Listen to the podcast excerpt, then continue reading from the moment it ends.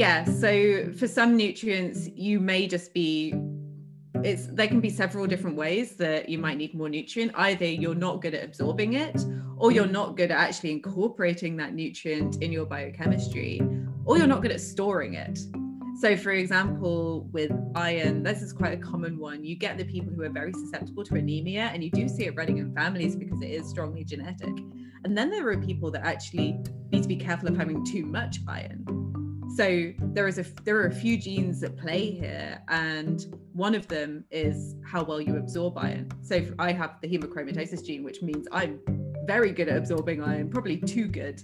So i don't supplement iron too much and actually a plant-based diet is better for me in that respect. But then a lot of people have a gene which means they can't store iron very well. They can absorb it but then they can't store it in their cells as ferritin.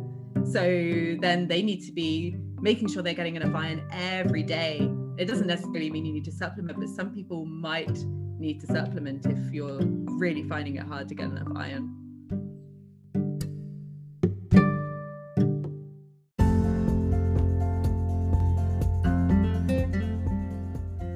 Welcome back, friends, to the Plant Fuelled podcast. Another week has gone by, which means another episode is here. I am, as always, your host and plant based nutritionist, Callum Weir. Today's show we delve into genetics with Ellie Busby. Ellie is a genetics nutritionist and the founder of Vojo Health, the company in which takes your DNA, looks into your genetics to give you an in depth breakdown on how your body optimizes nutrients to give you a complete health analysis rundown on how to tailor your diet to your body's needs. As we delve into our genes, we discuss how our body deals with certain nutrients why it's harder for some of us to absorb some of the essentials such as iron and omega 3.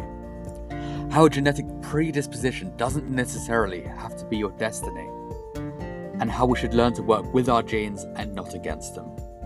This episode really opens your eyes and allows us to see that your DNA, your genes, and your nutrition are absolutely vital when it all comes together. So let's sit back and let's dive in.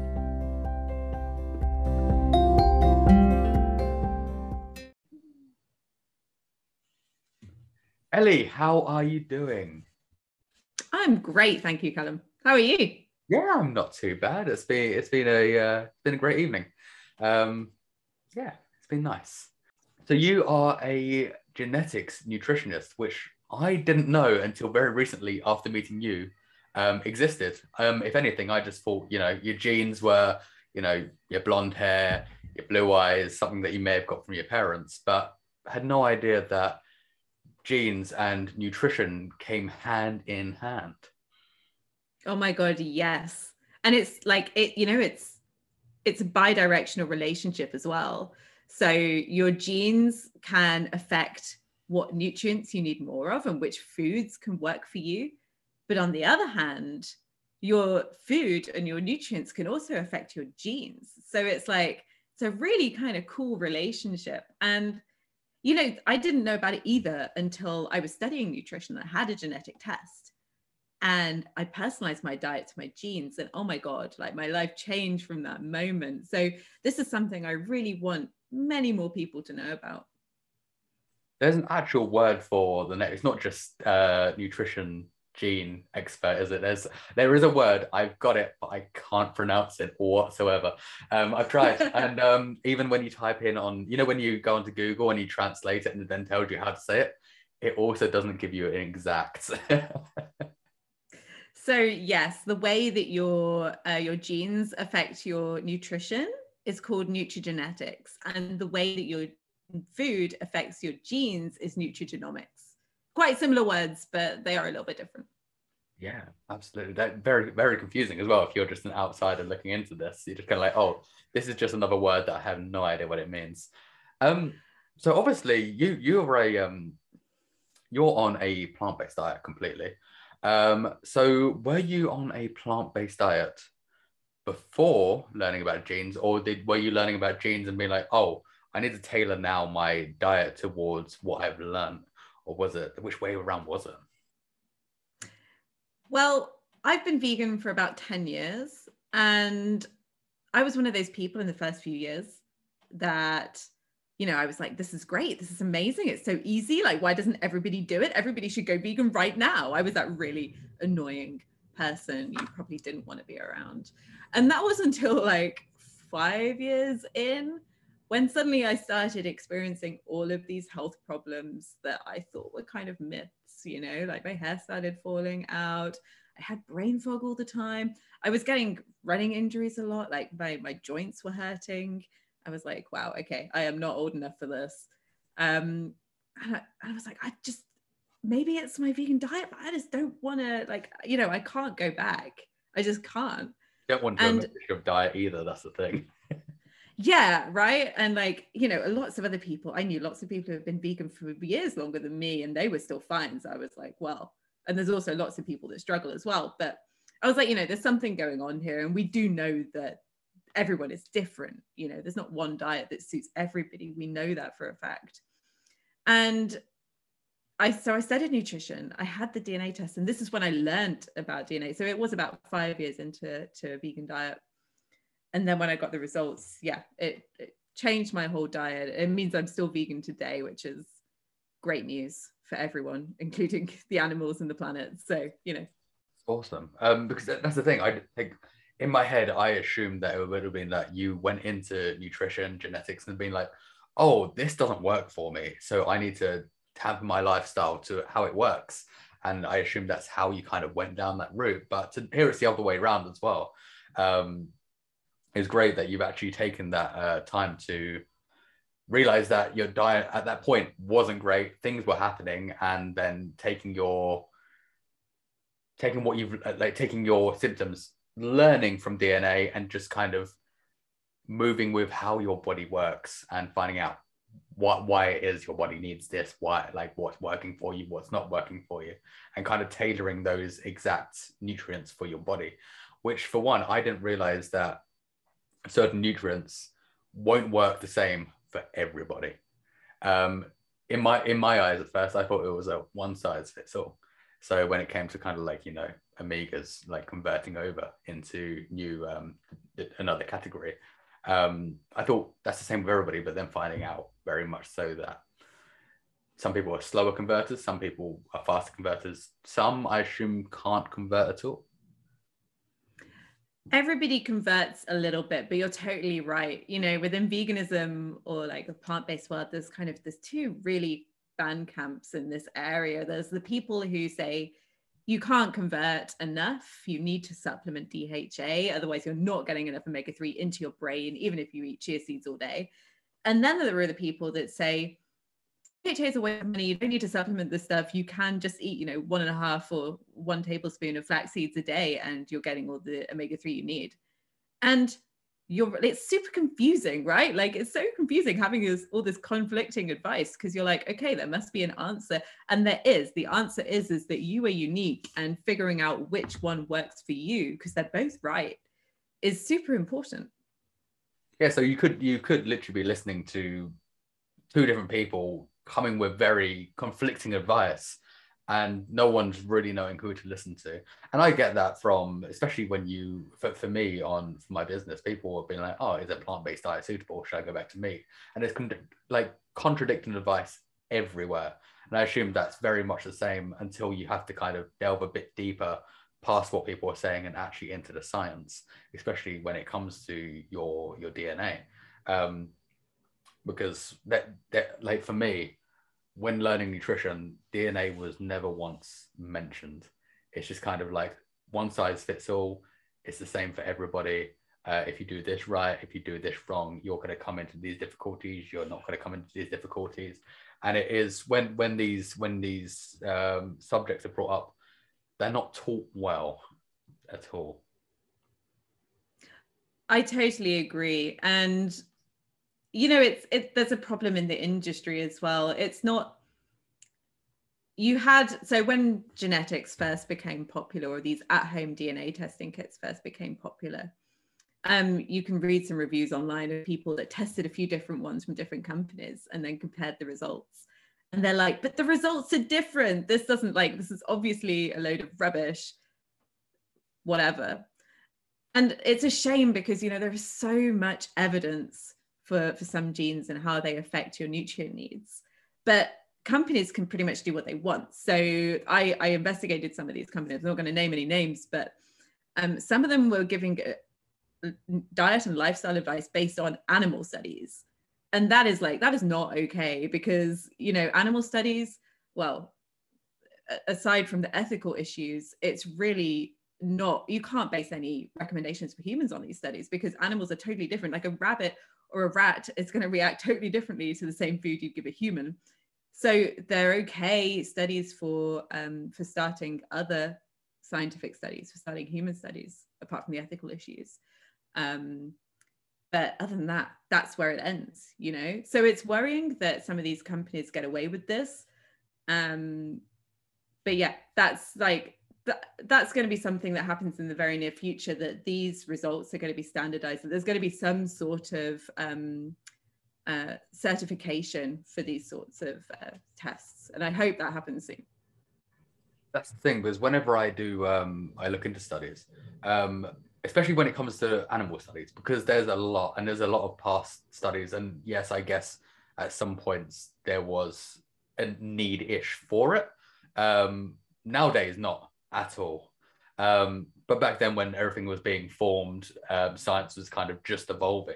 Um, but it does seem that everything was tested on animals beforehand, which doesn't always correlate to a human because obviously we are very, very different species.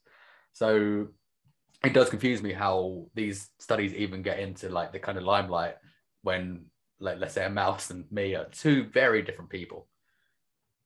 Yeah, definitely and also if you look at the doses or the amounts that these animals are being given it's usually a lot for their their size and their weight. So it, you just like you just can't translate this stuff to humans. Yeah absolutely. So when it when it does come to genetics so obviously whenever you go to a, a doctor or, so, or something or someone's died in the family of, of like bowel cancer um, for instance so then the whole family has to kind of go get tested. I know this happened for me. Um, I had to go get a colonoscopy for no apparent reason at all um, because I got told that this runs in the family. And I'm guessing, obviously, if you do have, you can you can have a predisposition to getting some of these um, some of these unlikely outcomes, such as cancers, such as bowel disease, such as heart attacks. But obviously, it has to come down to lifestyle as well. It can't just be down to genetics of what people are doing. Because obviously, like, I, am not too sure on the actual um, science behind this. I know I've, I, have i have read studies, I've seen studies where it's kind of been like your genetics are 20% of your, um, uh, or, or what, what the outcome can be, can be. And then the other 80% is very much kind of how you upregulate, how you downregulate your genes. Um, so that way, let's say bowel cancer, for instance, does not have to be your destiny. It's just what you do in that time frame of being born to when you die. What happens within the body? Yeah, of course, your genes are not your destiny. Okay, well, first we need to preface this with the fact that there are generally um, two types of genetic conditions. One is monogenic, which means that you know you only need one a, a mutation in one gene and it causes the disease. Mm-hmm. So something like cystic fibrosis. This is like you only need one mutation and you know you have the disease. And in this case, genetics are like, you know, most of the cause. But most things like diabetes, like heart disease, like high cholesterol, like cancer, these are polygenic. So yeah, there are lots of genes involved and it's not just your genes, you're right. It's so much to do with diet and lifestyle and how these change your genetic expression, um, but also how they just affect your body. And it's about, you know, it's like, it's important to know. In my opinion, it's so important to know whether you have these genes because then you know you have a better idea of how you can eat and live in accord, like alongside your genes, so that your genes aren't your destiny. You know, you don't, if you have the Alzheimer's gene, you don't have to get Alzheimer's disease you can reduce your risk by doing the right things like getting enough omega 3 like reducing your refined carbohydrate like increasing your healthy fat intake. And these are all recommendations you know anyway but knowing that you have the gene helps you make those changes. And we do have evidence for that that people are much more likely to make these changes in their lives if they know it's personal to them so for example my i inherited the alzheimer's gene from my dad and he he died from dementia um, but he didn't know he had these genes. I know and you know it's the the the science and the studies say that if you have this gene you really need to be making these changes in your 30s and your 40s you can't just start supplementing omega 3 when you're 70 and you already have alzheimer's. It's not going to do anything. Um, so yeah it's super important to know what those changes are you can make exactly but that, that's the thing like after learning a lot about nutrition obviously when obviously nobody wants heart disease nobody wants any of these conditions. So now i kind of eat like i have the worst health in the world. So this, this is my way of thinking is that if i eat like i i am on the path to the worst health possible uh, and i'm trying to reverse it that this is the only outcome for me. So mine is literally very much whole foods with your healthy fats your your grains, your your good proteins, all this. Um, that way, hopefully, averting myself way, away from these kind of diseases that can come in the future, and hopefully, with with that information that I'm I'm giving myself, learning and giving other people, it can obviously help people achieve that too. But I will eat like I have the worst health in the world. I mean, that's definitely a good route to take. Uh, I have found though that it is difficult to do everything. You know, mm. you have these lists of everything you should be eating or supplementing in a day, and it's like, how the hell am I supposed to get all of this in my stomach? Um, so for me, I find it helpful to know where I need to focus. Mm. And it like it takes some of the trial and error out, it takes some of the ambiguity out. You know actually what is most important for you, and everything else you can get in there when you need it. But it's like with supplements you don't want to be well on one hand you don't want to be spending money on supplements for, for nutrients you can get from food as you as you know but also you don't want to be spending supplement uh, like money on supplements that you don't you don't need because you actually have lower needs for this nutrient. On the flip side i do want to be spending my money on the supplements that i really do need. Hmm.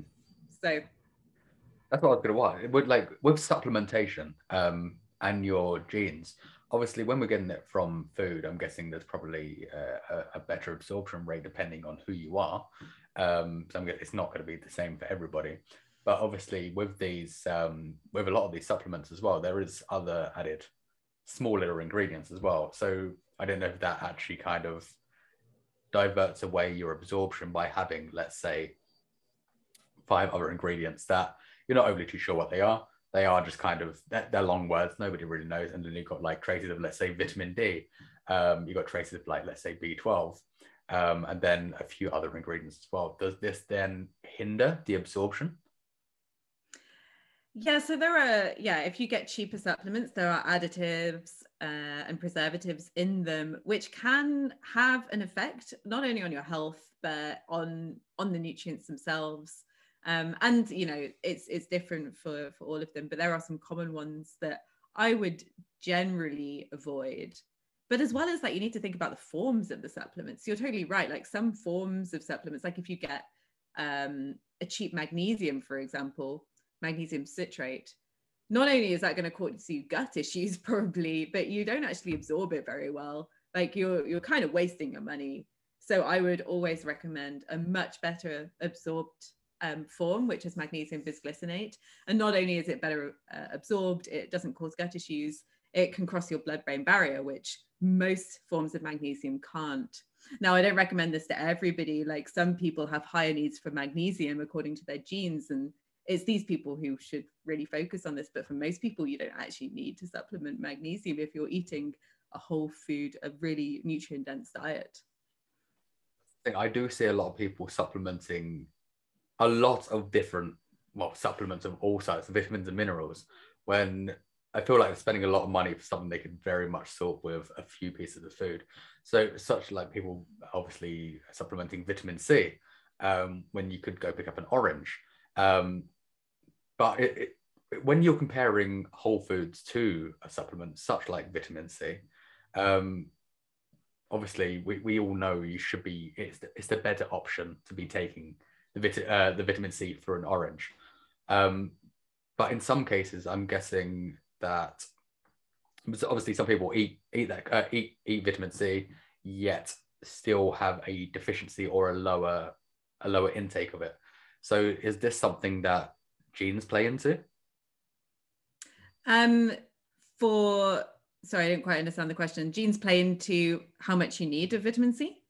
How, how much how much you actually get from let's say a an orange as such um compared Oh, to a, su- a supplement because people um they take they, they take a uh, they eat an orange they eat fruits all these other kind of foods yet still low in vitamin c and then still get told to take a supplement so i'm guessing obviously um there must be some issues there with genetics Yeah. So for some nutrients, you may just be it's there can be several different ways that you might need more nutrient. Either you're not good at absorbing it, or you're not good at actually incorporating that nutrient in your biochemistry, or you're not good at storing it.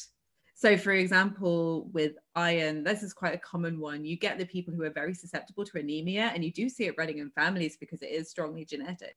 And then there are people that actually need to be careful of having too much iron.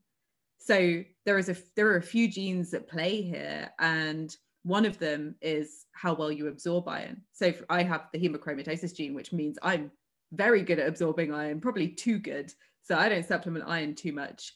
And actually, a plant based diet is better for me in that respect. But then a lot of people have a gene which means they can't store iron very well. They can absorb it, but then they can't store it in their cells as ferritin. So then they need to be making sure they're getting enough iron every day. It doesn't necessarily mean you need to supplement, but some people might need to supplement if you're really finding it hard to get enough iron. So obviously, talking about iron, this really comes into the the subject of meat. Um, obviously, me and you both um, vegans, um, both on very plant based diets. So genetic wise, is there any reason or any anything, any gene that would favor actually having meat in the diet? Um, not that we're looking to kind of promote promote having meat in the diet, but is there genetics that make you more favorable to maybe having having some some sort of kind of meat intake more than a plant based intake on any nutrient? It's hard to make it so categorical. So I wouldn't say that someone is on the whole more suited to a meat based or a vegan diet. Um, I would say that some people find being vegan much easier than others, whereas other people might suffer more with deficiencies and health issues. So your genes aren't a justification for what type of diet to follow. Yeah. They are a way to learn about your body and learn how to work with it. So yeah, you're right. I do hear people say they need to eat meat because of their genes, but I'm like, what? how does that make any sense? Um, there's no like one one gene that determines this it's a lot of different genes and it's more complicated than that so it's like okay what areas do you need to focus on and work on and that's the same with any diet having said that there are with some genes i do actually recommend avoiding meat because it is worse for you. If you do have the hemochromatosis gene like it runs in my family you don't want to be eating red meat because you we absorb iron too well. And that means you know high ferritin stores are associated with diabetes cardiovascular disease all sorts of problems. So actually for some people i do recommend don't eat meat because of these genes. That's the thing because I I've known somebody years for years, and he was on a completely plant based diet, but yet um told I don't think he didn't have any proof of this. He didn't go to doctors. He didn't have a a, a gene sample or a DNA sample taken.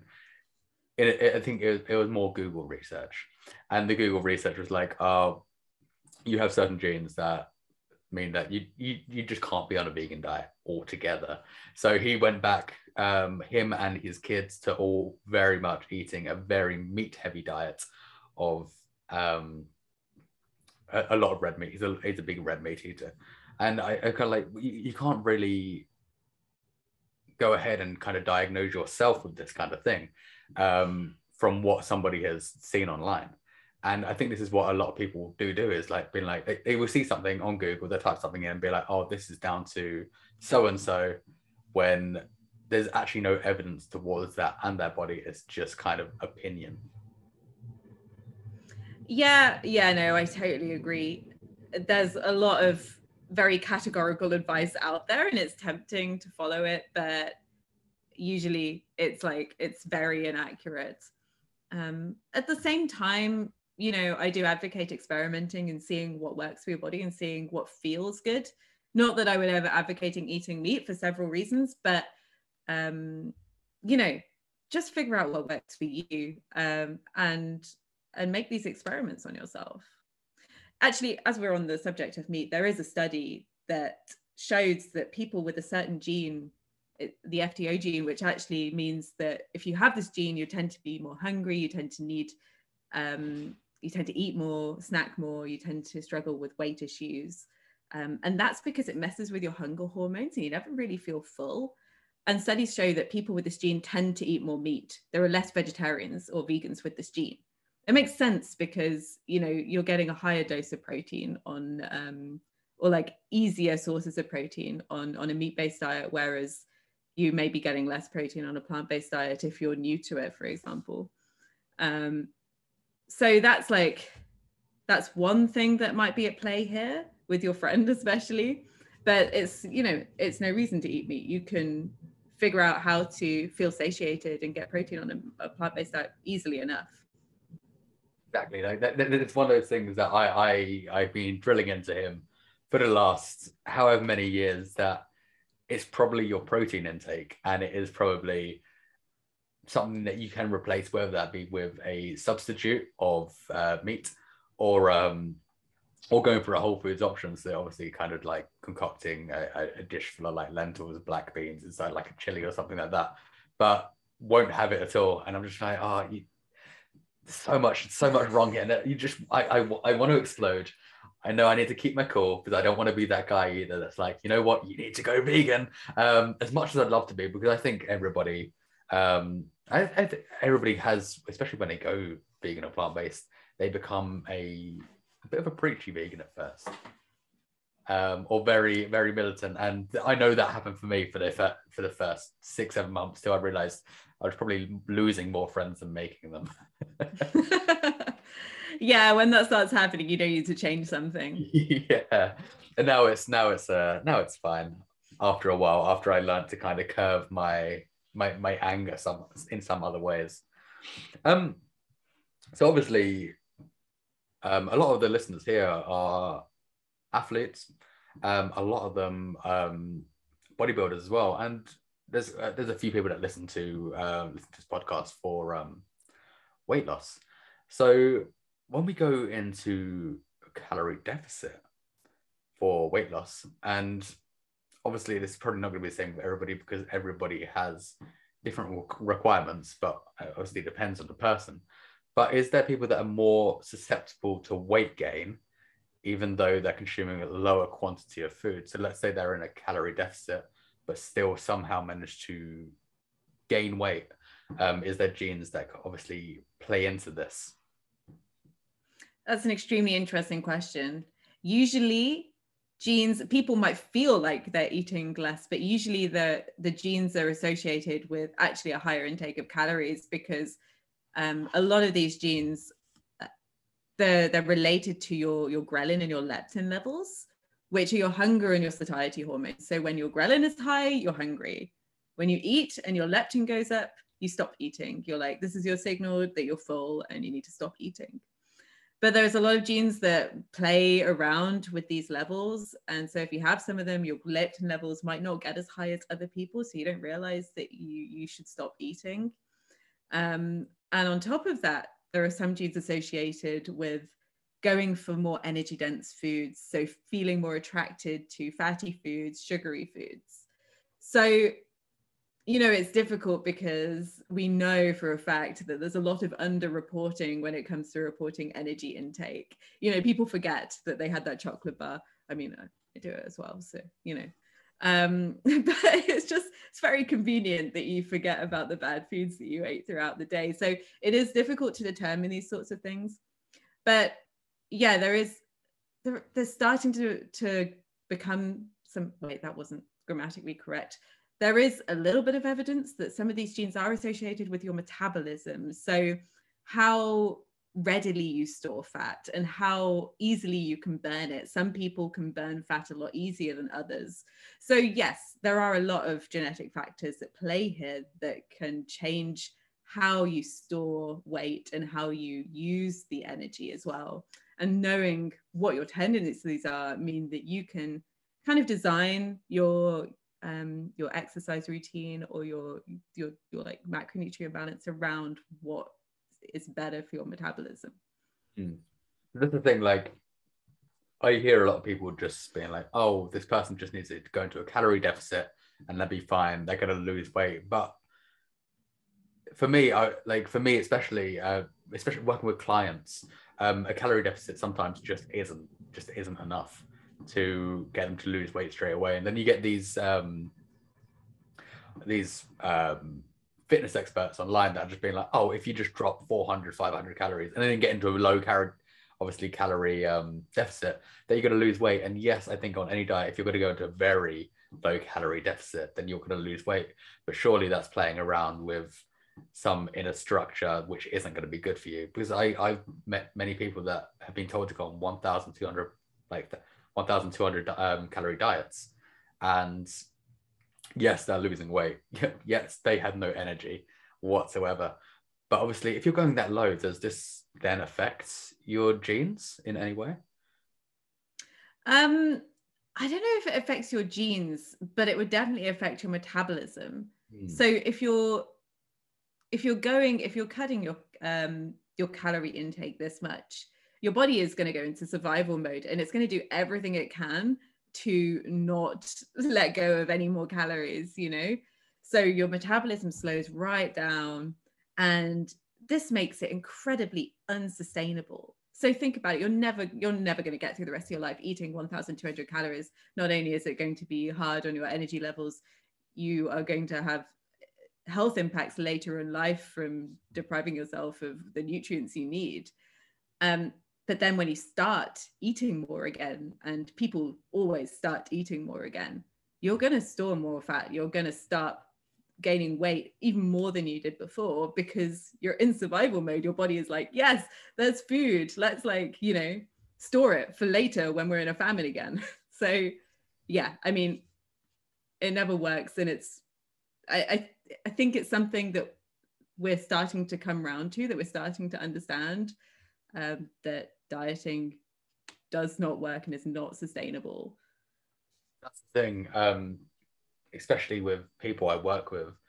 Um, I hate the fact that people wanted to call it a diet because it's not sustainable and it's an industry marketed um, regime, basically.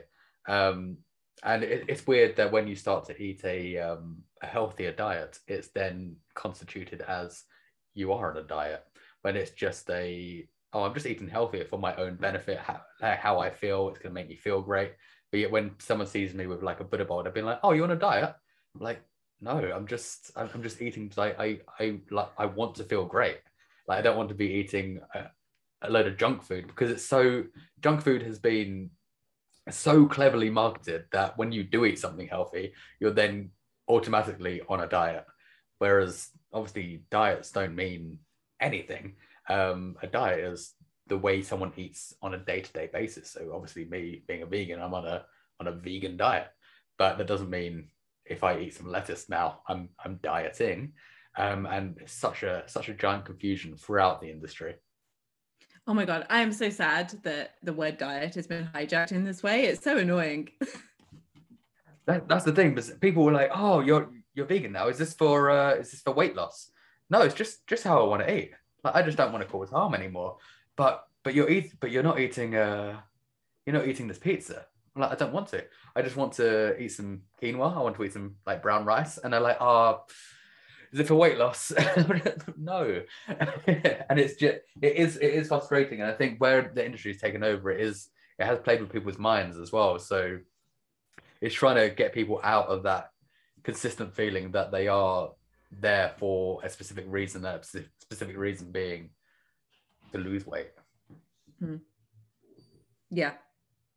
So, obviously, talking about weight loss and junk food, junk food, I'm guessing this must play a huge factor in some way, shape, or form in obviously in your body with down regulating and up regulating your genes because there is so much crap in a lot of these foods, whether this be a, a vegan diet, whether this be a, a, a meat diet, any of these kind of very overly processed foods, we know deep down aren't good for our bodies as much as we consume them. Um, but they must be doing something else within the body because obviously we know they cause obesity, we know they cause type 2 diabetes, um, they can like cause heart disease, high cholesterol. Um, all these different bits and pieces. So there's something else going on within within the body with these foods. So what's what's going on there with the the gene wires? So the way that um, foods affect genetic expression, like that, is is quite complicated because there are quite a lot of components to some junk food. Um, it's we're not just breaking it down to nutrients or single ingredients. So it is quite a complicated topic. Um, and we do there are some associations like you know that if you have certain genes uh, in your uh, fatty acid metabolism then for example eating a lot of omega-6 is uh, more associated with weight gain for you than other people. So you know we have some associations but it's kind of difficult to work with. And it's like we have we know that junk food isn't good for us and um, you know some people can handle it more than others depending on their genes. And some people will have a much harder time with junk food. Like for example some people will have um, will, will get spots or pimples when they eat uh, junk food. Or some people will uh, become more inflamed and have inflammatory symptoms like joint pain. Um, and this is usually down to too much omega-6 and as we all know omega-6 is incredibly easy to get too much of if you're eating junk food. Um, so you do kind of get in a vicious cycle with with these fats in your genes um, if if you're not suited to them. But usually it's quite easy to see if you're not suited. Like you you have those symptoms and um, but it, on the other hand it's not always easy to see what the foods are that are causing it.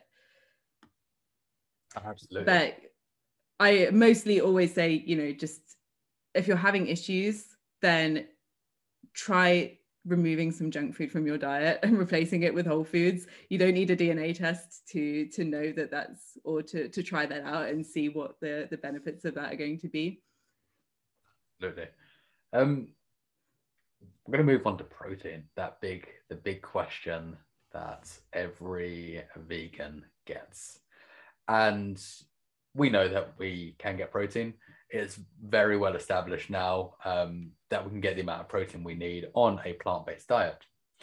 But when protein and genes come together, is there then obviously we know absorption of some of some nutrients are like depending on your body um, can be highly absorbed or um, a lot lower absorbed.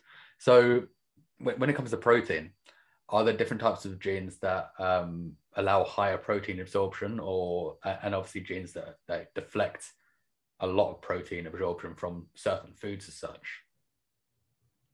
There are no genes that i know of that change your protein absorption. Um, there are genes that uh, may you may find that you need more protein um, okay. to feel satiated. But in terms of protein absorption uh, generally, I wouldn't say that there's that much difference. Okay, so it's, it's more when it comes to down to like minerals, vitamins, as such, and not like the the higher macro, uh, the micros and the macros. Usually, with macronutrients, it's about how your how your body deals with them. So there are genes associated with um, blood sugar imbalance, a high risk of diabetes if you're eating too many um, refined carbs, uh, with um, a higher risk of um, high cholesterol with some types of food, with a higher risk of, um, you know, other disorders from having too much or too little refined sugars or fats in your diet. Mm. but yeah, it's usually about how your body deals with it, not with the absorption of these foods. Whereas with some nutrients, it's about absorption.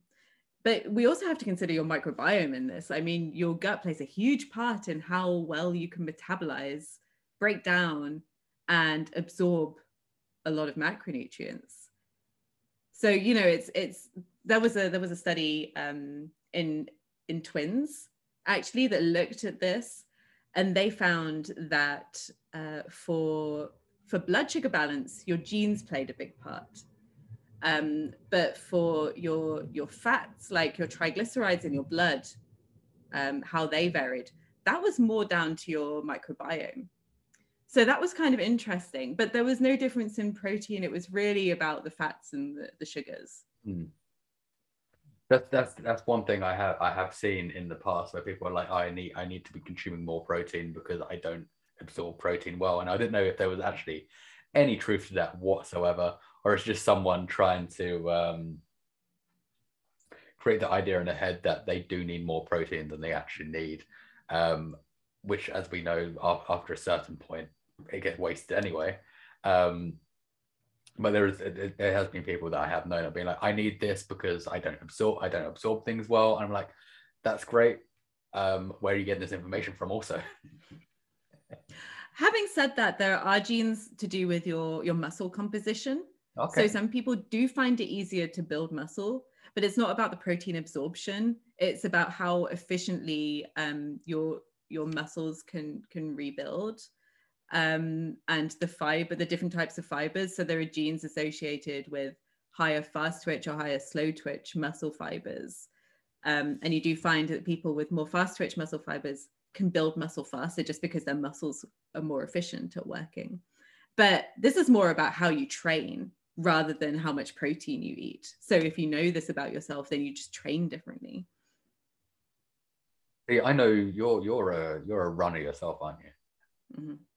So like obviously with the like the, the knowing your your protein as well this kind of i'm guessing helps with your uh your, your muscles for your legs and your cardio, uh, cardiovascular health as well um so i'm guessing knowing exactly what what your body needs and how it works um especially for you it's very easy to kind of work out exactly where to get these certain nutrients from to perform to the best of your ability as well. Um, because I'm, I'm guessing you tailor your nutrients exactly for your performance of running. Yes. Oh my God, the biggest game changer for me was so one of the main things that used to hinder my running was joint pain, knee pain. Oh my God, it was like, it used to be so bad.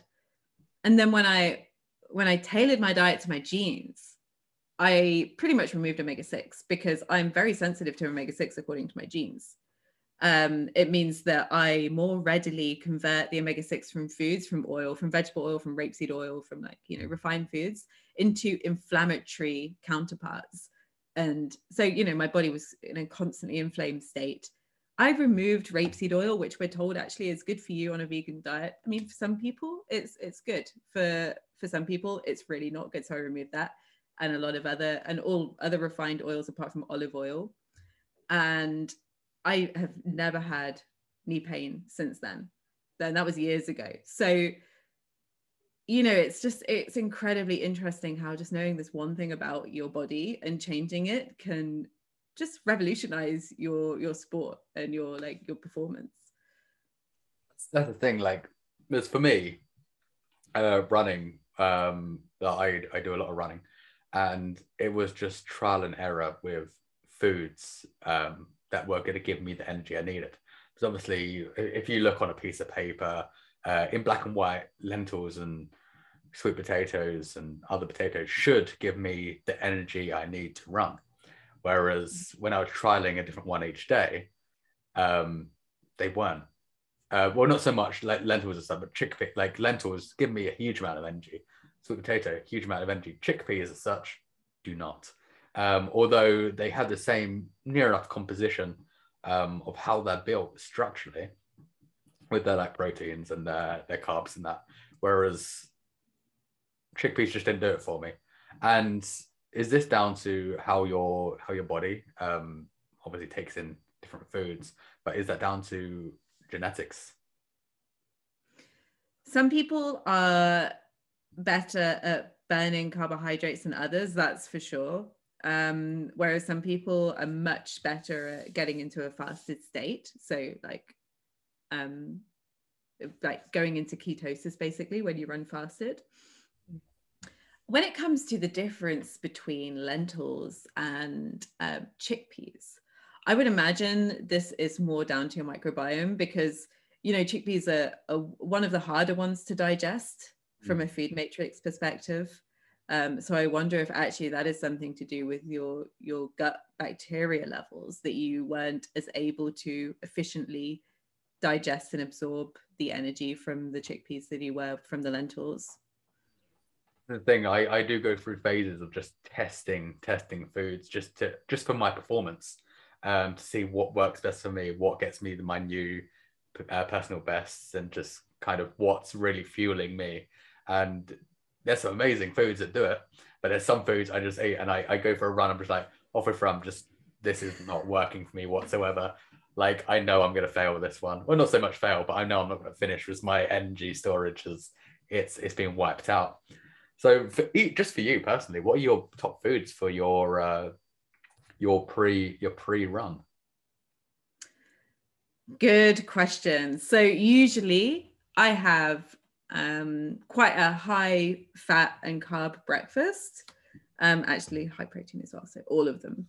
Um, and I do that usually like about four, like four or five hours before my run. So I'll have um, beans, uh, tofu, and soya milk, and chia seeds, and some sort of grain um, and some berries and other fruit and peanut butter and you know like have a nice mashed up breakfast. Um, and then i find for me personally that loading up on getting enough healthy fats is incredibly important.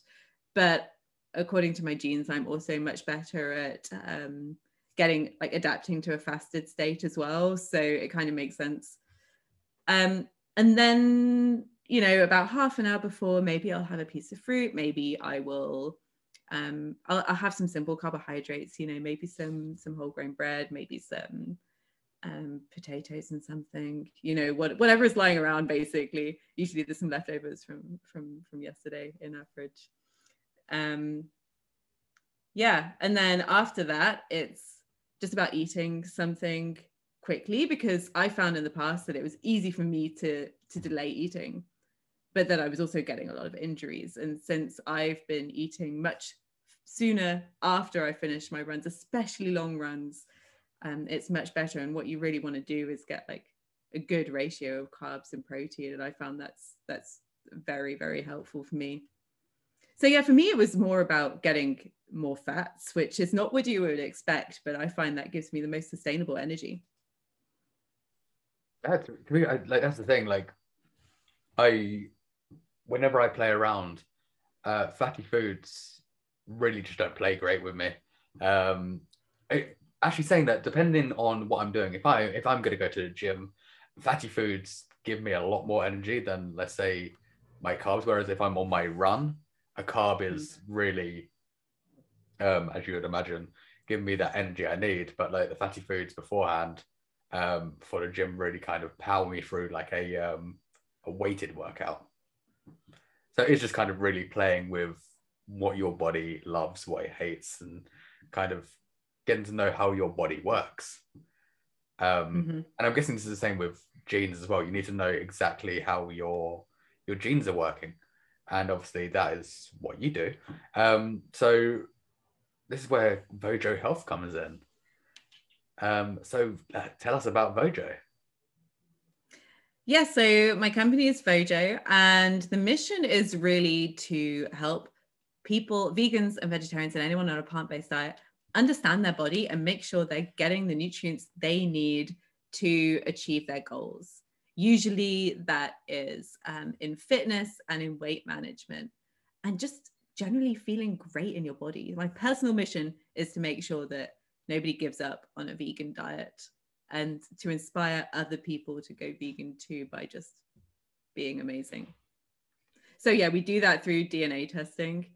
Um, and when you do a DNA test, which is literally just a saliva swab, I, my favorite thing to say is that it's easier than doing a COVID test because you just it's just a saliva swab of your cheek rather than your brain.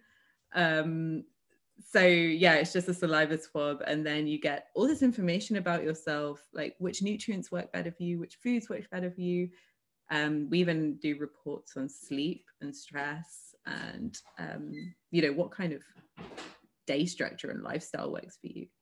And it's really it's not set in stone you know it's a starting point to um, play around with and figure out what works for you but it just takes away so much trial and error so yeah that's how it works it was, I had a little um, I had a little look on the website earlier and then you do have a full breakdown of everything that you get back and it's very it's very easy to read as well it's very in-depth but breaks down kind of all your needs in the best way for everybody to read as well. So it's not just it's not just a load of kind of scientific lingo which nobody's going to understand.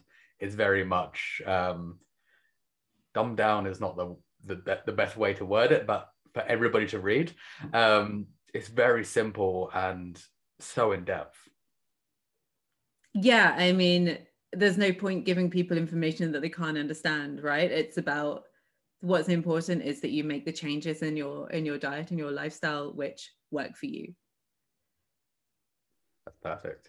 Um, that, that, that's the thing. Like, I think once people have this information, they can re- like readily in front of them, they can make those changes. Whereas otherwise, it is a lot of just kind of playing around, seeing what works for them and what they think may be working for them might not be. And later on down the line, it's going to really kind of affect them in some way, shape, or form. So I, I I'd say it's probably a good idea to go get one of these uh, one of your DNA tests. Of course, I would agree with you. exactly that. So we're going to round this off in a second. But before you go, the one thing I like to ask everybody is so when you've had a long, long day and you really can't be asked to cook, um, and but you know you have to, and you have to throw something together that's nutritious, quick and simple, but very nutritious at the same time. What is your go-to meal? Can I say chocolate? You can say.